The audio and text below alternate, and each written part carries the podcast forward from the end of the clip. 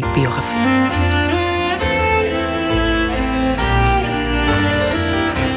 Het spoor terug. En dan nu deel 2 van Onze Koeien.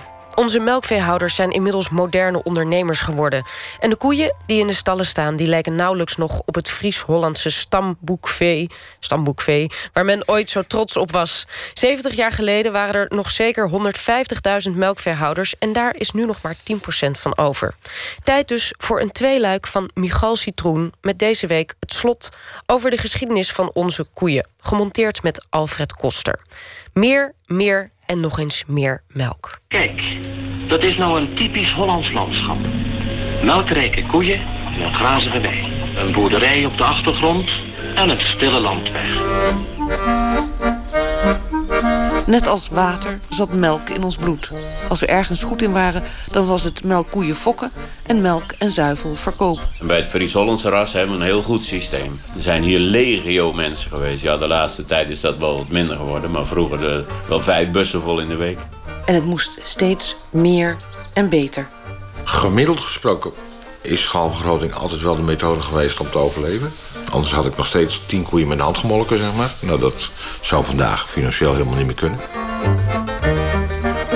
Het is een slechte tijd voor de melkveeboeren. Sommigen hebben hun stal deels leeg staan, anderen hebben grond gekocht... en sommigen hebben te lang gewacht met investeren. Crisis zijn er vaker geweest. Maar nu lijken allerlei ontwikkelingen tezamen tot een eindronde te leiden. De zuivelsector verwacht op lange termijn veel meer te verkopen... en heeft fors geïnvesteerd om meer melk te kunnen produceren.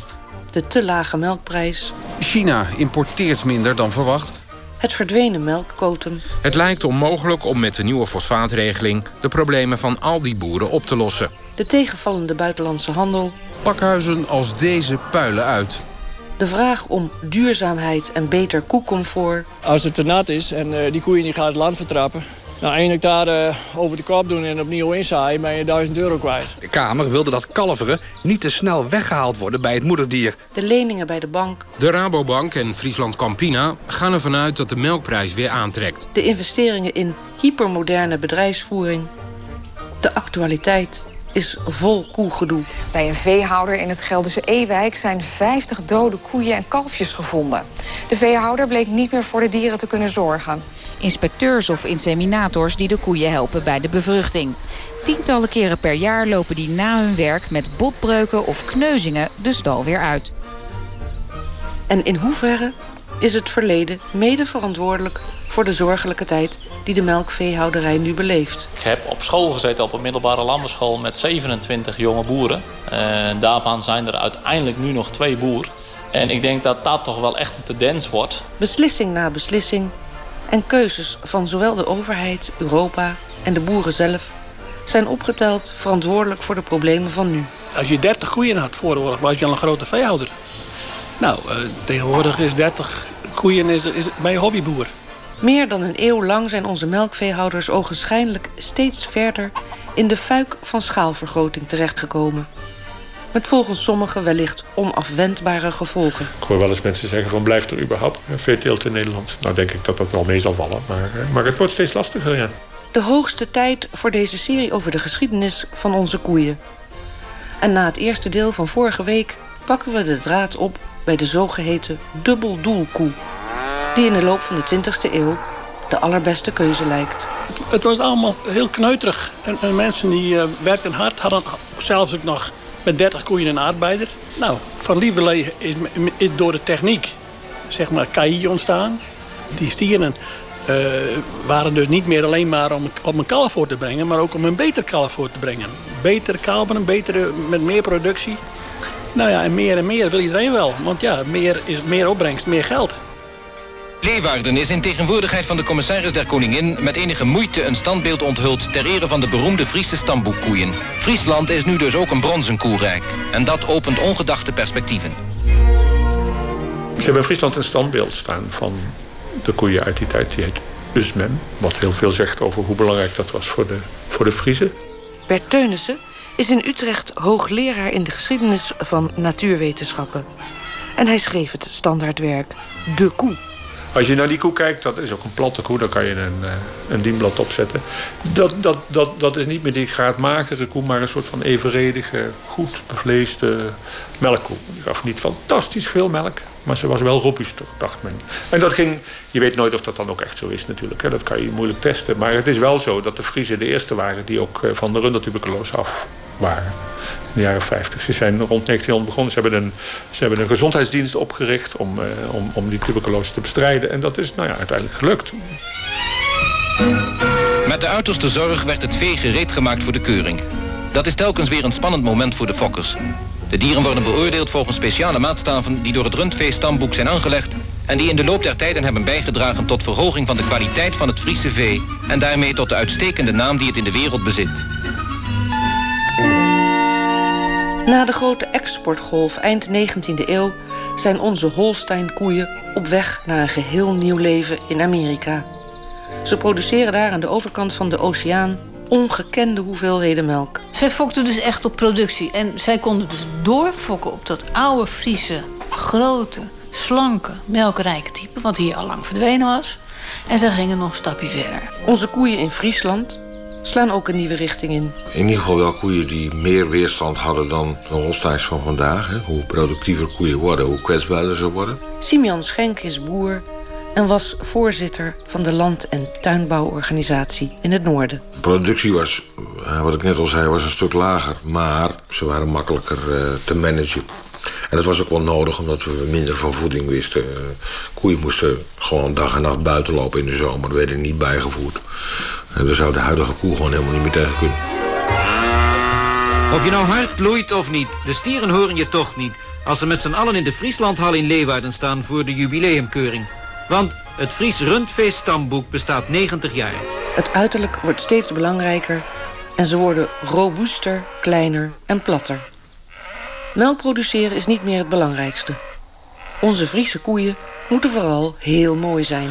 Ze had het liefst uh, zwart voor, zwart midden, zwart achter. Witte beentjes. Als je wit onder de zwart onder, ja, je lag je dood, onder het kniegewricht of de sprong had. Als er een zwart vlekje aan die witte benen zat, dan werd hij afgekeurd. In Nederland. Al was het een topkoe. Nou ja, dan ben je natuurlijk echt goed fout bezig. Marleen Velius is een beeldend kunstenares.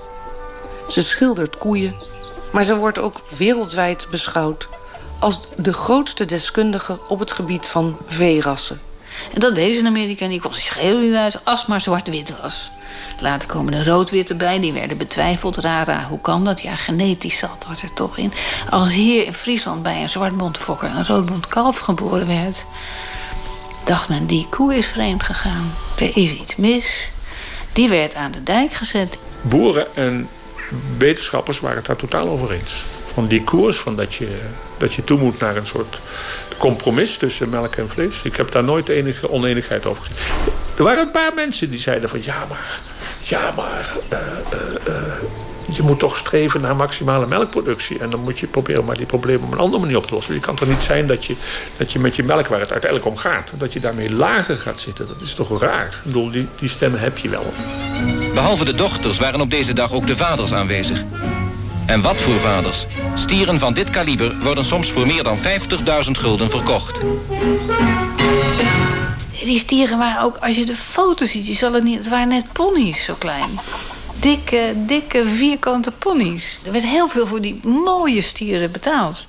En er, er waren op een gegeven moment maar heel weinig stieren waar dat allemaal op terugging. Dus het, die intelt was ook steeds nauwer.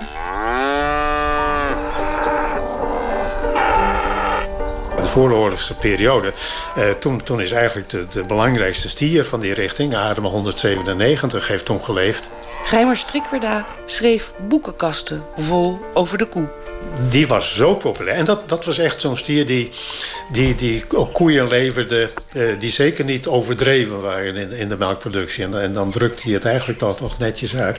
Er was geen KI, maar uh, desondanks is in, in uh, luttele jaren... is dat eigenlijk de centrale stamvader van de Nederlandse zwaardbonte koeien geworden.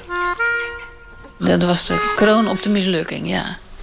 Iedereen was er dol op. Hij staat in alle boekjes van die tijd als het voorbeeld. En precies daar is het dus misgegaan. Adema 197. Hij is kampioen geworden, de stier van Friesland. En uh, na tien jaar, toen was uh, meer dan 80% van alle Nederlandse koeien... had Adema 197 als stamvader in de, in de ogen van de boeren van die tijd een, een, een ideale stier. Hè? Die, die precies de goede proporties had. Een forse jongen, is rond en zo. Niet hoogbenig, maar eerder laagbenig. En, nou, dat, dat, dat was het ideaal van die tijd. Als, als, een, als een koe te veel op het oude type leek... Hè, dat die, die kapstokken met veel uitstekende botten... dan zei ze, er gaat te veel wind onderdoor, hè, te veel lucht onderdoor. Moest je niet hebben.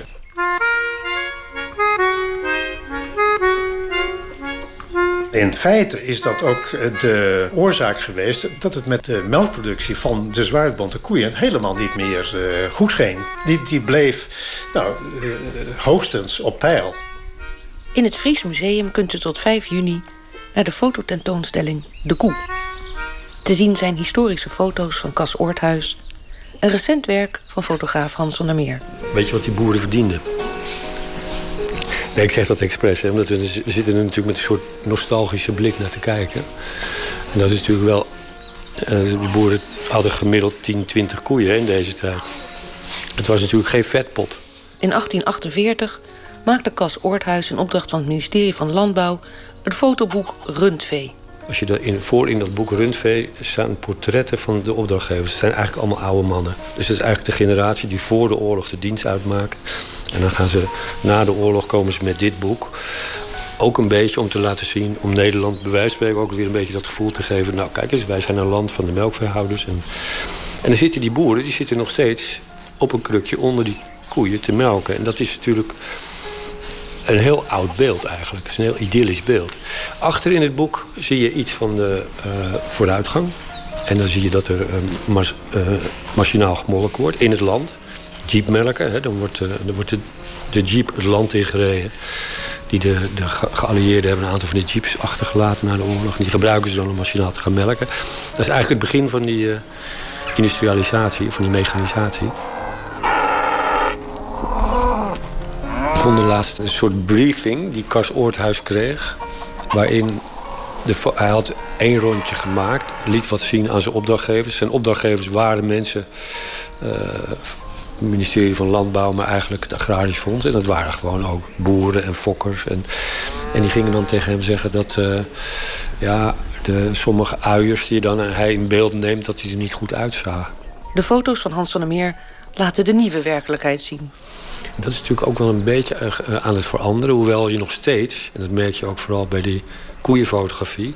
in die wereld zelf worden die beesten ongelooflijk gepimpt... voordat ze gefotografeerd worden. En uh, koufitters, hè, ken je dat? Dat zijn mensen die daar een beroep van maken. Hè? Die gaan dus voordat die koe een rondje moet lopen om gekeurd te worden... als je een wedstrijd meedoet gaan ze die koe nou ja, met spuitbussen en die staart helemaal kammen. En en er zijn ook speciale bedrijven. Er zit er eentje in, in, in Limburg volgens mij, hoe heet die ook weer? Die, uh, daar kun je je koe naartoe brengen, twee, drie maanden van tevoren. En die zorgen gewoon dat die koe helemaal op gewicht... en dat hij er fantastisch uitziet... als die deel moet nemen aan zo'n uh, wedstrijd. Frans Gerritsma werkte zijn hele leven in de kunstmatige inseminatie. Heel in het begin voor de oorlog had men helemaal geen stieren. Men, uh, men uh, gebruikte de, bu de stier. Ja, toen kreeg men zoveel problemen met dekinfecties en al die dingen meer. En toen is men al voor de oorlog begonnen met, uh, met ontwikkeling van KI. Dus de KI is niet ontstaan om, om zeg maar, betere dieren te vakken. KI is ontstaan om de dekinfecties op te lossen. Nou, ja, maar toen men goed wel één keer die KI had, de techniek... En men ook ontdekte dat men het kon diepvriezen. Ja, toen ging er een wereld open natuurlijk. Omdat mensen vervolgens het sperma overal vandaan konden halen toen vrijwel alle Nederlandse boeren lid van een KI-vereniging werden... Ja, die wilden natuurlijk heel graag dat de vader van, van hun, de kalfjes had... dat dat een kampioenstier was. Dat dat, uh, vroeger dan was dat een, een voorrecht wat alleen herenboeren en, en rijke boeren hadden. Maar nu kwam, kwam al dat, dat, dat geweldige genetische, uh, die luxe... die kwam in, in, in hun, gezichtsveld. Er was tegenstand, maar het kwam ook zelfs vanuit kerken wel. Was dat tegenstand? Het was ethisch Het was iets tegennatuurlijks. En ik weet ook nog van, van boerinnen. Die zeiden van ja, maar dat is niet zo. Het is niet natuurlijk. Het is niet, uh, zeggen, zo heeft God het niet bedoeld. En uh, nee, we gaan er niet aan deelnemen. Maar ja, dat is natuurlijk door de tijd veranderd. En uh, ja, op een gegeven moment was het algemeen goed. Dus het, uh, die besturen van de KVN die gingen met, met uh, zeer gevulde portefeuilles... gingen die op bezoek bij die fokbedrijven... en dan kochten ze het stiertje waarvan ze dachten... ja, dat, dat kan wel eens een kampioen worden. Dat, dat is een hele, achteraf gezien, een hele trieste episode in, in de fokkerij... Maar het, het, gebeurde wel. Boeren zijn altijd innovatief.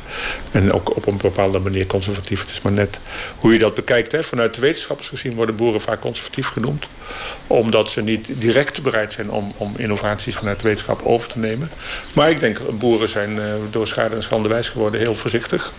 Hè. Die spreiden ook risico. En als ze een praktijk hebben die goed werkt... waarom zouden ze dan onmiddellijk geloven dat een andere een, manier van werken uh, het veel beter doet. Dat willen ze dan eerst wel eens zien. Dus ze zijn voorzichtig. Kijk, als het werkt en als ze denken van hier hebben we wat aan... dan zijn boeren helemaal niet conservatief. In Ermelo bij Dirk Endendijk vind je de koeien in een ouderwetse grubstal. Hier, dit is de grub en daar ligt een ketting in met meenemers. En dan twee keer per dag laten we hem draaien, dan, dan gaat hij naar boven en valt het mest op een hoop. Hier lopen misschien de allerlaatste echt Fries-Hollandse koeien. Volgens sommigen is Endendijk de allervakkundigste fokker van Nederland. Dit zijn allemaal sjoukjes en katers. Ja, en Jantjes en paar. Ja. Maar omdat ze toevallig zo heten, wordt er steeds een hoger nummer achter gezet. Ja. Kijk, dat valt dus nu. En, en dan Kijk, zet je. Nu loopt die up en dan scheidt hij naar up. En dan gaat uh, vanavond de ketting weer aan en dat draait naar buiten. U heeft trouwens wel veel lege plekken, zie ik. Ja, vroeger hadden we hier wat meer jongvee staan. hebben we die nieuwe schuur gebouwd. Daar, staan die, daar lopen die vazen. Die vazen en die peken. Maar dat is niet vanwege mestgedoe of melkquotumgedoe? Nou, misschien ook wel gedeeltelijk wel. Kijk, we hebben ruimte voor 100 melkkoeien. De melkleiding zit boven 100 koeien. En dan kunnen we invullen nadat de economie ons uh, toelaat of niet toelaat. Maar dat is weer het, voorbeeld, het voordeel dus van dubbel doel... dat u ook voor het vlees kunt... Ja, uh, ja. Het is echt, echt een joekel, hè? Ja. Het is echt een hele mooie stier dit. Hier, hier, had u, hier, hier, was u vrolijk mee naar de ouderwetse keuring gegaan. Ja, rustig. Ja. En dan was hij ook heel hoog gekomen. Het is gewoon een hele mooie stier. Maar hij is ook heel relaxed, uw item gewoon. Ik bedoel, in de jaren 50 was, uh, niet niks dat standbeeld... in de jaren 50 was uh, dat type koe toch wel weer heel erg in de lift. En vond men in het buitenland dat een geweldig aantrekkelijk type koe. Dat werd ook weer geëxporteerd. Eigenlijk waren uh, de boeren en de fokkers er heel tevreden mee. Het waren juist de wetenschappers, en daar begint die omslag... dat wetenschappers ineens een ander verhaal gaan vertellen. Hè? Daar wordt er gezegd... Ehm, door de, de, de, nou, de meest bekende wetenschapper in die tijd, Rom het Politiek. Van, ja, maar jongens, de melkgift neemt helemaal niet meer toe. Nee, dat is waar. Dat was ook precies de bedoeling. Dat hij op een acceptabel niveau. Zou nou, het Politiek zei zelfs van... nou, misschien neemt hij wel een beetje af zelfs, die melkgift. En maken jullie het nou niet te bond? Hij zei ook van die, die koeien werden door die, door die fokkerij on, onbedoeld. Maar als je wat vleesiger koeien maakt, die, dan, dan, selecteer je onbewust voor wat kleinere koeien. Hij zei, koeien kunnen straks tussen mijn benen door. Ze worden veel, veel te klein. Dan heb je... Kijk, kleinere koeien geven ook minder melk. Wat zijn jullie aan het doen, zei hij eigenlijk. Hè? Ja, tot inderdaad de, de uitbarsting kwam en, uh, en, en men in het buitenland uh, zei van ja, dit, deze koeien die produceren te weinig. Dat is, uh, ja. ja, het was allemaal, als je het vergelijkt met nu, was het natuurlijk, ja, je had een bandrecorder, een bandrecorder staan en dan konden boeren op inbellen. Morgens voor, voor 7 uur. En dan waren de boeren bij die zeiden van... nou, ik heb een iets wat grote koe of een iets wat kleine koe... met, met wat een wijdstaande spenen en een beetje hakkig. Dus willen jullie daar een stier bij zoeken? En dan moesten wij zelf. zelf. Dat, dat, dat, dat kon natuurlijk later niet meer. Maar in het begin hebben we dat echt gedaan. Dan zochten wij dus voor die boeren stieren bij die koe... die we nog helemaal niet gezien hadden. Maar op aanwijzingen van die boer zochten wij daar een stier bij. De statistiek werd natuurlijk ook, ook, ook steeds belangrijker. Uh, het, het, het, werd zo, zo gek dat uh, koeien uit, uit uh, zandprovincies zelfs... En, en zelfs uit het zuiden van Nederland, dus waar men MRI-koeien had... Ja, die konden met Friesland concurreren wat, wat de melkproductie betrof. Ja, dat was, was een hele slechte constatering natuurlijk. Nou, en er werd er van alles bedacht... Uh, om, om die situatie nog wat, wat, wat goed te praten. Uh, en van, van alles. Er, er zijn toen ook hele, de, en, en achteraf bekeken, hele pijnlijke discussies geweest. om uit te leggen dat die Friese koe, dat, dat dat toch nog de meest rendabele was. Want dat, dat was de term die de exporteurs gebruikten. De, Friese koe is de meest rendabele in de wereld. Maar ja, de, de exportcijfers die, die daalden. Dus uh, alles, alles kwam ter discussie. Mansholt was toen eh, minister van Landbouw. En die heeft na de oorlog gezegd, hij was zelf boer. Die heeft eh, de, de armoede van de boeren in de crisis van de jaren 30 meegemaakt. En die heeft gezegd, nooit meer honger in Nederland. En we moeten zorgen dat voor die groeiende bevolking... dat er altijd voldoende voedsel is. En, en nou, de eerste stelregel is... productie moet omhoog. En zei Mansholt, omdat hij zelf boer was... we moeten ook zorgen dat die boeren in Nederland dan een fatsoenlijk bestaan hebben. En dat zij ook geen armoede meer lijden en zo. En nou, dat is de opmaat geweest tot de naoorlogse modernisering. En de filosofie daarvan is productieverhoging. Nou, als je vanuit die filosofie, en Roman Politiek in Wageningen had die filosofie, kijkt naar hoe de boeren bezig zijn, dus een beetje met het nou ja, productie op een redelijk niveau houden, dan vind je dat heel raar. Zeg, nou, die productie moet omhoog, jongens. En, en, je moet ook meer koeien gaan houden. En die koeien moeten meer gaan produceren. Mansholt had in 1968 zijn beruchte en beroemde plan Mansholt geïntroduceerd in Europa. Hij was allemaal commissaris in Brussel. En hij zei, je moet zorgen dat... De, als je het voedselvraagstuk op wil lossen... moet je zorgen dat boeren fatsoenlijke prijzen hebben. Dus hij garandeerde onze melkprijs. En wat in de jaren 70 fout ging... was dat we onbeperkt gingen produceren... voor een vooraf vastgestelde prijs. En dat leidde toen, en dat weten mensen vandaag nog... tot boterbergen en, uh, en poederbergen en uh, uh, vleesbergen. Dus suikerbergen. Gewoon botweg, omdat er gewoon veel te veel geproduceerd werd. En die vaste melkprijs, dat is bijna niet meer te betalen. Er zijn steeds meer boeren die daarvan profiteren. En hoe moeten we dat betalen? En Mansholt zegt dan, het roer moet om. We moeten dit toch anders gaan doen. En dan ergens in 68 komt het plan Mansholt op tafel. En dan zegt Mansholt van ja, van de 10 miljoen boeren die we nu in de EG hebben, dan de helft zal gewoon weg moeten. En die andere helft zal nou, die grond erbij moeten trekken. Dat ze allemaal veel groter worden. En ze moeten heel veel meer gaan produceren om. Uh, er moet op een grotere schaal per boer ge, ge, geproduceerd worden om te zorgen dat hij een inkomen kan handhaven. Eigenlijk is uh, als de helft weggaat, dan kan de andere helft van, van, van al die grond en al die koeien die daarop kan hebben leven. Dat is het idee. Om, om een stukje brood te verdienen, kon je het niet meer met 30 koeien doen. Dus moest je land hebben, maar je buurman moest ook land hebben. Want boeren zijn mekaars concurrenten. En dus, als je buurmansland koop komt, dan bied je daar geld op. En, maar buurman doet dat ook. En zo hebben ze elkaar ook voor een groot gedeelte afgemaakt. Misschien wel. Dat, is, dat geldt niet alleen. Dat is natuurlijk in de veehouderij moest je meer. Maar dat is in alle sectoren is dat zo gegaan. En als je die boeren in hun hart ziet, dan zijn er misschien genoeg die zeggen van ja, ik zou wel terug willen naar die, naar die 50. Maar daar kan ik niet meer van leven. Als je, als je, mijn, mijn oom was vroeger boer en die had 35 koeien. En die had zeven kinderen. En die had, hadden een, een, goed leven. Die konden er ruimschoots van komen. En als je nu 35 koeien hebt, kun je niet meer van leven. Kun je niet meer van leven. Want de, ik denk dat je ziet wat het melkgeld tegenwoordig is. En wat, hoe zich dat verhoudt zeg maar, tot in de 70 jaren. Nou, dat is, uh, daar, kan, daar kan een boer niet, niet meer van aankomen. Dus die boer moet produceren, die moet produceren, die moet produceren. Die boeren zitten dan zo in het nauw. Er zijn er al heel veel die verdwijnen. Je ziet eigenlijk een aantal boeren, dat neemt dramatisch af in die tijd. Omdat ze het gewoon niet meer kunnen bekostigen. Ik heb het dus uitgerekend vanaf 19, ongeveer 1975 tot 1990... zijn er bij ons op een afstand van 7 kilometer weg op iedere kilometer 10 veehouders opgehouden. Dus het was op 7 kilometer 70 veehouders. De enige uitweg is dus blijkbaar productieverhoging per boer. En dat je dus meer koeien per man moet hebben, meer grond moet hebben. Het moet allemaal grootschaliger, zodat je toch nog je inkomen eruit gaat halen. Op dat moment zijn die boeren omgegaan.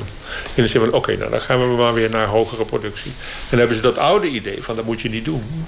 Dat hebben ze dus toen gewoon losgelaten. Het waren ook vooral jongere generatie boeren die zeiden van, ja, als wij in bedrijf willen blijven als boer, dan zullen we gewoon meer moeten produceren. Zoals Mansholt ook willen. Ze willen grootschaliger moeten worden. Dus ja, en een van de manieren waarop ze dat voor elkaar hebben gekregen is door uh, uh, koeien te importeren die heel veel melk gaven. Nou, wat waren dat voor koeien? Dat waren precies die uh, Amerikaanse koeien, of de nazaten daarvan.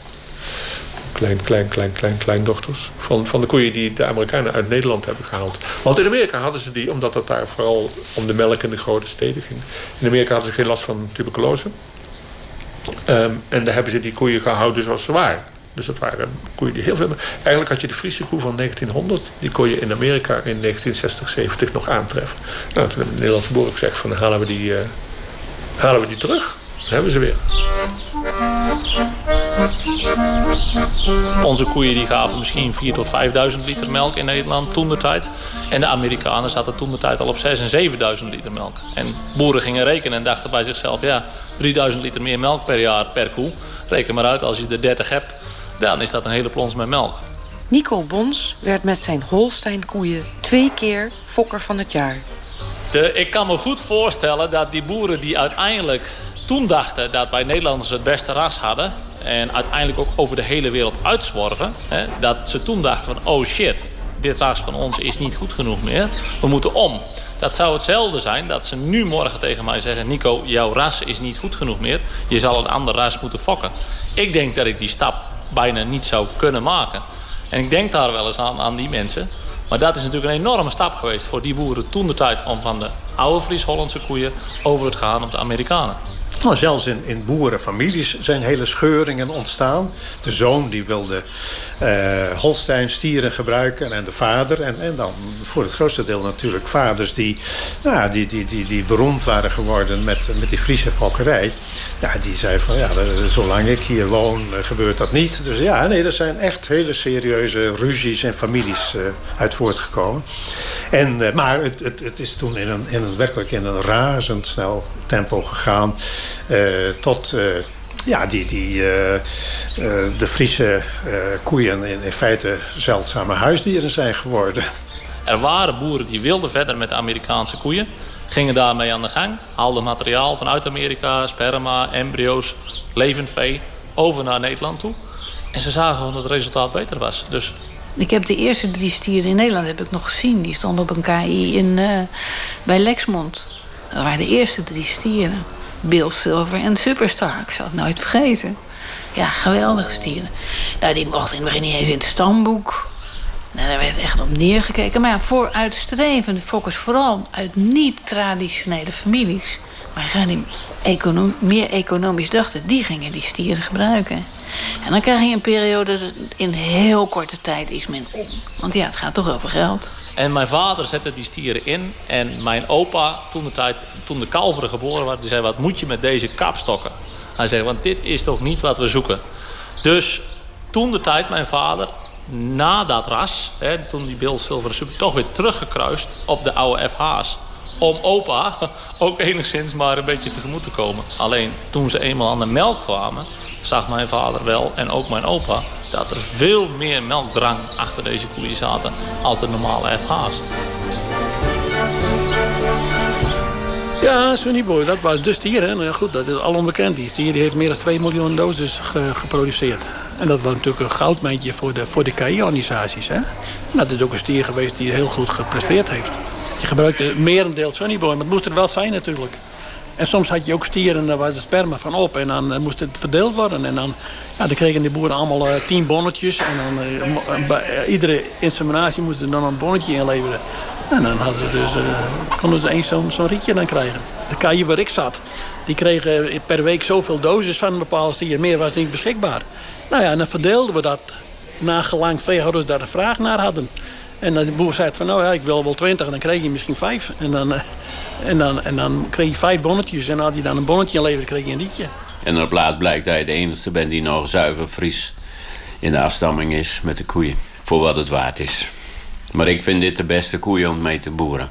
Om allerlei redenen. Ze zijn makkelijker te houden, ze zijn mak. Huis zijn goed. Weinig problemen. Kijk, de KI-industrie heeft later de macht gegrepen. Vroeger fokten de fokkers allemaal zelf, zoals ik het nu ook nog steeds doe. En dan hou je dit soort koeien. Dan hou je de beste koeien voor de boer. Maar tot een zeker moment krijgt de KI-industrie zoveel macht... Die, nou, het, het, het aardige was, het ging hier redelijk goed. We kwamen langs, maar zeker in bij de fokkerij, terug richting Holstein. Maar internationaal stelden we nog helemaal niks voor.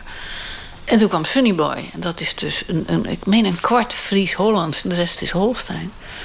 En die bleek waanzinnig goed te vererven. Dus toen kreeg je ineens... Dat heeft de Nederlandse zwartbond fokkerij weer op de kaart gezet. Toen kon er ook weer uitgevoerd worden. Maar de massaboeren, dat is logisch, dat gaat met alle dingen zo... die lopen toch achter een grote organisatie aan. Dat is altijd zo. Die, die denken gewoon, mooie folders, mooie verhalen... en die lopen erachteraan en dan... Maar dat, gaat, dat is gewoon een, eh, een natuurwet. Hè? Professor Dijkstra, dat is een psychiater... waar u misschien wel eens van gehoord hebt... want hij werd toen van plagiaat beschuldigd. Die zei toen in die jaren al... Hij zei, iemand die niet van alle feiten op de hoogte is... vormt geen oordeel, maar een vooroordeel. En in geval van een vooroordeel gaat men altijd tegen de macht aanleunen. En dat gebeurt bij boeren ook. Als ze dus niet goed op de hoogte zijn van alles... dan gaan ze automatisch tegen de KI-industrie aanleunen. Die ze een verkeerd advies geeft.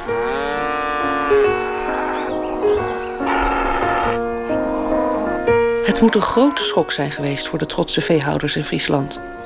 Hun koeien waren mooi, maar ze produceerden te weinig. En van Manshold en Co. moesten ze juist meer melk leveren. En de boeren kregen ook een tijd lang een gegarandeerde melkprijs. Tot het roer weer om moest, met minder koeien en met minder boeren. Maar wel met meer melk. Toen lag de oplossing in Amerika en tot woede van velen werden de Holstein-stieren naar hier gehaald. En volgens sommigen, zoals Dirk Endendijk, was dat een absoluut foute keuze. Toen kwam er weer veel meer melk. En in 1984 werd het melkquotum ingevoerd. Ik was voorzitter van de afdeling hier in de omgeving. Ik heb dus bewust het begin van de quotering meegemaakt. En toen ontstond het beeld bij boeren dat het beperken van de productie uh, toe zou leiden dat het heel veel boeren de kop zou kosten. En dat is ook wel grappig. Eh, want toen het werd afgeschaft, toen dachten mensen weer dat dat heel veel boeren de kop zou kosten. Dus dat, dat, daar, daar word je wel op een gegeven moment wat nuchterder over. Nu is het melkquotum weer afgeschaft. En ondanks dat lijkt schaalvergroting nog steeds de beste oplossing. De berichtgeving erover, er is crisis. En, en ja, er is geen eenvoudige uitweg, tenminste, ik zie hem niet. En ik heb, ik heb zelden meegemaakt dat er een soort ideologische omslag uh, plaatsvindt. Van uh, laten we dit nu maar eens helemaal anders gaan doen. Jan Douw van de Ploeg in Wageningen die heeft terecht gezegd van... waarom heeft niemand in de jaren zeventig bedacht van nou dit kan ook helemaal anders. Je kan ook kiezen voor kleinschaligheid, voor, voor duurzaamheid. Niet voor geweldige productieverhoging. Ik bedoel, kijk, een van de dingen uh, die hieronder spelen... is dat de consumentenprijs van, van melk en melkproducten... die is belachelijk laag. De, komt bijna nog uit de mansholdpolitiek voor, voort. Van het moet uh, acceptabele prijzen zijn, een goed inkomen voor de boer. Die prijzen zijn belachelijk laag gebleven. Als je ziet van wat in de jaren 60 andere uh, bestaansmiddelen kosten, die zijn zoveel keer over de kop gegaan. En een eitje kost nog steeds helemaal niks. Dus we hebben als consument daar vooral enorm van geprofiteerd. Doordat we hele lage prijzen hebben. Nou, dat zijn keuzes. Je had ook in de jaren 60 kunnen zeggen van nou, die. De uitweg uit deze crisis van te lage prijzen is niet productieverhoging, maar de, de prijs van de producten moet omhoog. Dat zijn keuzes. Maar dat is dan een puur ja, ik zou maar zeggen, ideologische keuze. Voor, nou, ga er maar aan staan. Dan moet je de hele politiek dus omturnen om dat te gaan doen. Wat, wat ik zie, als je gewoon historisch kijkt waar de omslagen liggen... dat is altijd onder economische druk, onder omstandigheden... van geen andere uitweg zien en gewoon gedwongen worden. Zo'n zo'n ineens een totaal andere filosofie van landbouw toepassen. Dat, dat, op, als geheel met z'n allen. Dat zie ik niet gebeuren. Zo werkt dat niet.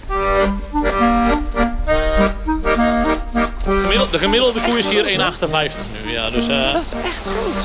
Maar dit is ook extreem groot voor uh, de Nederlandse fokkerij. Oh, oh, okay. uh, wij zijn denk ik misschien wel een van de grootste veestapels hier in, in, qua hoogtemaat in, in Nederland. Ze zijn relaxed wel, hè? Super relaxed. Dat is echt ja. lekker. We staan nu er gewoon tussen. ja. Ik sta wel in de koeienvlaai. Nou ja, je ziet de robot die maakt de, de, de, vloer schoon. Dat gaat iedere half uur gebeurt dat. Ik heb daar een speciale robot voor die dat doet. Die staat uh, daar in het hoekje denk ik. En uh, die rijdt dan langs, schuift het netjes schoon. Uh, wij maken deze boxen waar ze inleggen eigenlijk een keer of vier, vijf per dag schoon. Net voordat ik naar bed ga om half één, één uur dan in de nacht. Dan maak ik het nog één keer schoon. Dat ik zeker weet dat ze s ochtends tot s ochtends vroeg schoon zijn. En hoe laat moet je dan weer op? meestal om half zeven, zeven uur zijn we weer aan de gang. Kijk, welk persoon of mens is bereid om minimaal 100, 120 uur in de week te willen werken en geen euro te willen verdienen? want, want er zijn natuurlijk ook boeren op het ogenblik die, die hebben een nieuwe stal gebouwd, een grotere stal gebouwd. Die hebben jaren moeten wachten tot ze eindelijk een, een vergunning kregen. En, en nu een, een, milieuvriendelijke stal. Nou, mooier kan het niet. En ze hebben nu de stal klaar. En, en nu worden ze geconfronteerd met ja, dat ze op de een of andere manier niet kunnen uitbreiden. En dat, uh, ja, dat is natuurlijk een hele pijnlijke zaak. Voor individuele boeren. Hoor. Van dat, uh, dat de hele Nederlandse boer, dus, dus de agrarische sector, nu ja, zoveel meer produceert, ja, dat, dat, daar moet iets aan gebeuren. Daar is iedereen het ook wel over eens. Waar dit gaat eindigen, zeg het maar. Er is geen uh, simpele oplossing of uh, toverformule van dat moeten we dan maar zo doen. Hm. Nou, er wordt zelfs gezegd, dat zei ik al, hè, dat volgens sommige mensen de, dit helemaal uit Nederland zal verdwijnen. Ik denk het niet, maar zover wordt al gedacht. Ja.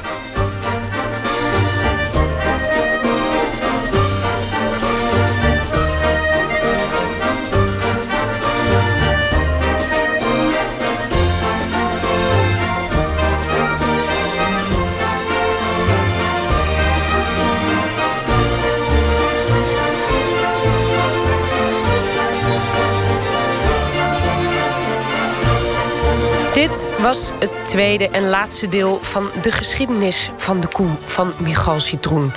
De tentoonstelling De Koe van Hans van der Meer en Cas Oorthuis is te zien in het Fries Museum in Leeuwarden tot 5 juni. En het werk van beeldend kunstenaar Marleen Velius is te vinden op haar website www.marleenvelius.nl.